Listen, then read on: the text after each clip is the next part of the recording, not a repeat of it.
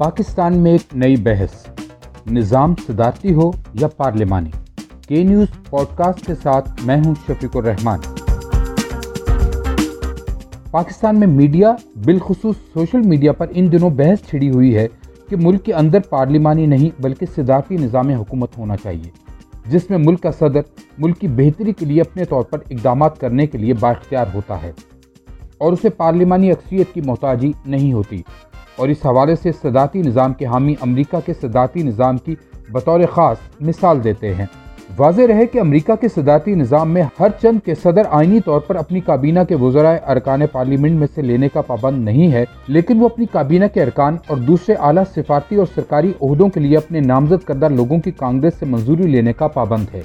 اس کے علاوہ بھی زیادہ تر کام ایسے ہوتے ہیں جن میں اگر صدر اور کانگریس کے درمیان اختلاف ہو تو صدارتی فرمان کے ذریعے کام چلایا جا سکتا ہے، لیکن وہ ایک مخصوص مدت تک چل سکتا ہے اور آخر کار منظوری کے لیے کانگریس کے پاس آنا پڑتا ہے۔ پاکستان میں نظام میں تبدیلی کے حوالے سے جو بحث چل رہی ہے وہ بہت متنوع ہے، اور سیاسی امور کے ماہر اور آئینی اور قانونی امور پر نظر رکھنے والے اس سلسلے میں مختلف خیالات رکھتے ہیں۔ Ahmed Bilal Mehboob Pakistan institute of legislative development and transparency کے سربراہ ہیں۔ جب ان سے یہ سوال کیا گیا کہ کون سا نظام پاکستان میں ہونا چاہیے تو انہوں نے کہا کہ یہ کوئی فارمولہ نہیں ہے کہ صدارتی نظام ہی مسائل کا حل ہے یا پارلیمانی نظام حل ہے، یہ ایک غیر حقیقت پسندانہ انداز فکر ہے۔ پاکستان میں بار بار صدارتی نظام بھی آزمایا جا چکا ہے۔ جن ملکوں کی گورننس اچھی ہے، نظام اچھا چل رہا ہے، ان میں سے کئی ایک میں صدارتی نظام ہے اور کئی میں پارلیمانی نظام۔ سارا انحصار اس بات پر ہوتا ہے کہ چلانے والے کون لوگ ہیں۔ انہوں نے کہا کہ پاکستان میں متعدد آئینی تبدیلیوں کے بعد اب وزیراعظم کے پاس بھی خاصے اختیارات ہیں۔ مثلا صدارتی انتخاب کی وکالت کرنے والے کہتے ہیں کہ صدر اپنی کابینہ ارکان پارلیمان سے منتخب کرنے کا پابند نہیں ہوگا۔ پاکستان میں اس کا حل یہ نکال لیا گیا ہے کہ وزیراعظم جتنے چاہے مشیر رکھ سکتا ہے، جن کا رکن پارلیمنٹ ہونا ضروری نہیں ہے۔ آج آپ دیکھ لیں کہ وزیراعظم کے کتنے مشیر اور معاونین کام کر رہے ہیں۔ گویا وزیراعظم کے لیے یہ مسئلہ نہیں ہے کہ وہ اپنی مرضی کے لوگ اپنے ساتھ کام کرنے کے لیے نہیں رکھ سکتا۔ صدارتی نظام کے حامی یہ بھی کہتے ہیں کہ وزیراعظم کو ارکان پارلیمان کی جانب سے دباؤ اور بلیک میلنگ کا سامنا ہوتا ہے،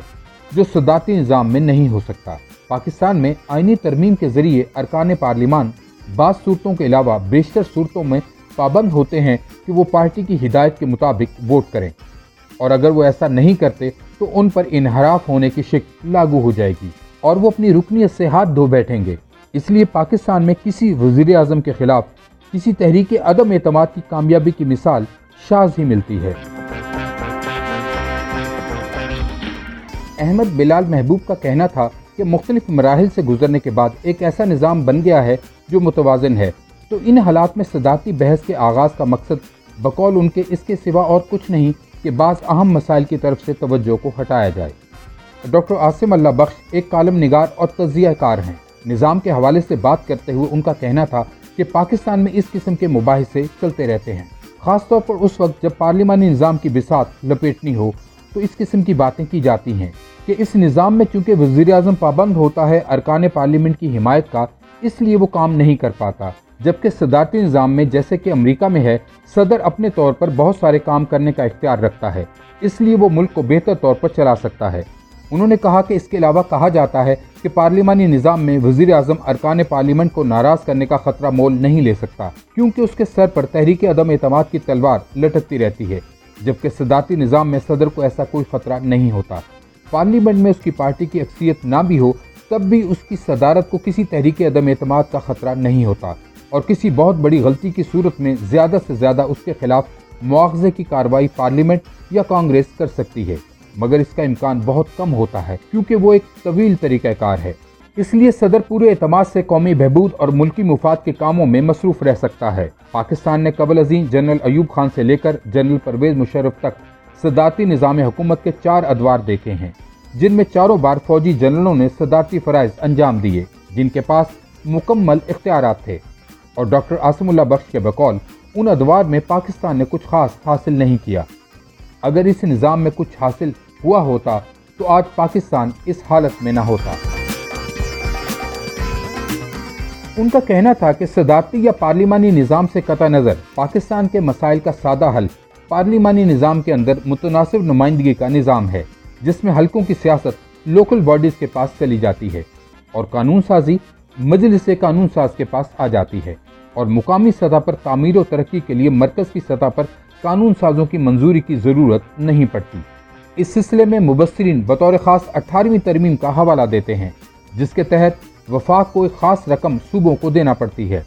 اور وفاق کو ان سب ضرورتوں کو پورا کرنے کے لیے بھاری قرضے لینے پڑتے ہیں اور ملک قرضوں میں ڈوبتا جا رہا ہے۔ قرضوں کی واپسی کے سلسلے میں صوبوں کی کوئی ذمہ داری نہیں ہے اور اس حوالے سے ڈاکٹر عاصم اللہ بخش کا کہنا تھا کہ وہ سمجھتے ہیں کہ اس سلسلے میں بعض آئینی ترامیم لانے کی کوششیں ہو رہی ہیں اور اسی تسلسل میں بارگننگ چپ یعنی دے لے کے طور پر صدارتی نظام کا شوشہ چھوڑا گیا ہے کہ اگر وہ ترامیم نہیں منظور ہوتی تو پھر صدارتی نظام لایا جائے جس میں صوبوں میں وزرائے اعلیٰ کی بجائے گورنرز ہوں گے جو صدر کے احکامات کے پابند ہوں گے اور یوں صوبوں اور مرکز کے درمیان بہتر ہم آہنگی پیدا ہو سکے گی۔ لیکن جو نظر آ رہا ہے اس کے مطابق ملک میں صدارتی نظام لانے کے لیے آئینی ترمیم کی ضرورت ہے جس کے لیے اس وقت تو پارلیمان میں حکومت کے پاس وہ عددی اکثریت نہیں کہ یہ ترمیم منظور کرائی جا سکے، اس لیے ماہرین کے بقول اس وقت تو یہ بحث لا حاصل معلوم ہوتی ہے۔ یہ پاکستان ہے، جیسے صدارتی نظام کی جگہ اس سے پہلے پارلیمانی نظام میں بنائی جاتی رہی ویسے ہی ممکن ہے اس بحث کا آغاز کروانے والوں کے ذہن میں کوئی متبادل طریقہ ہو۔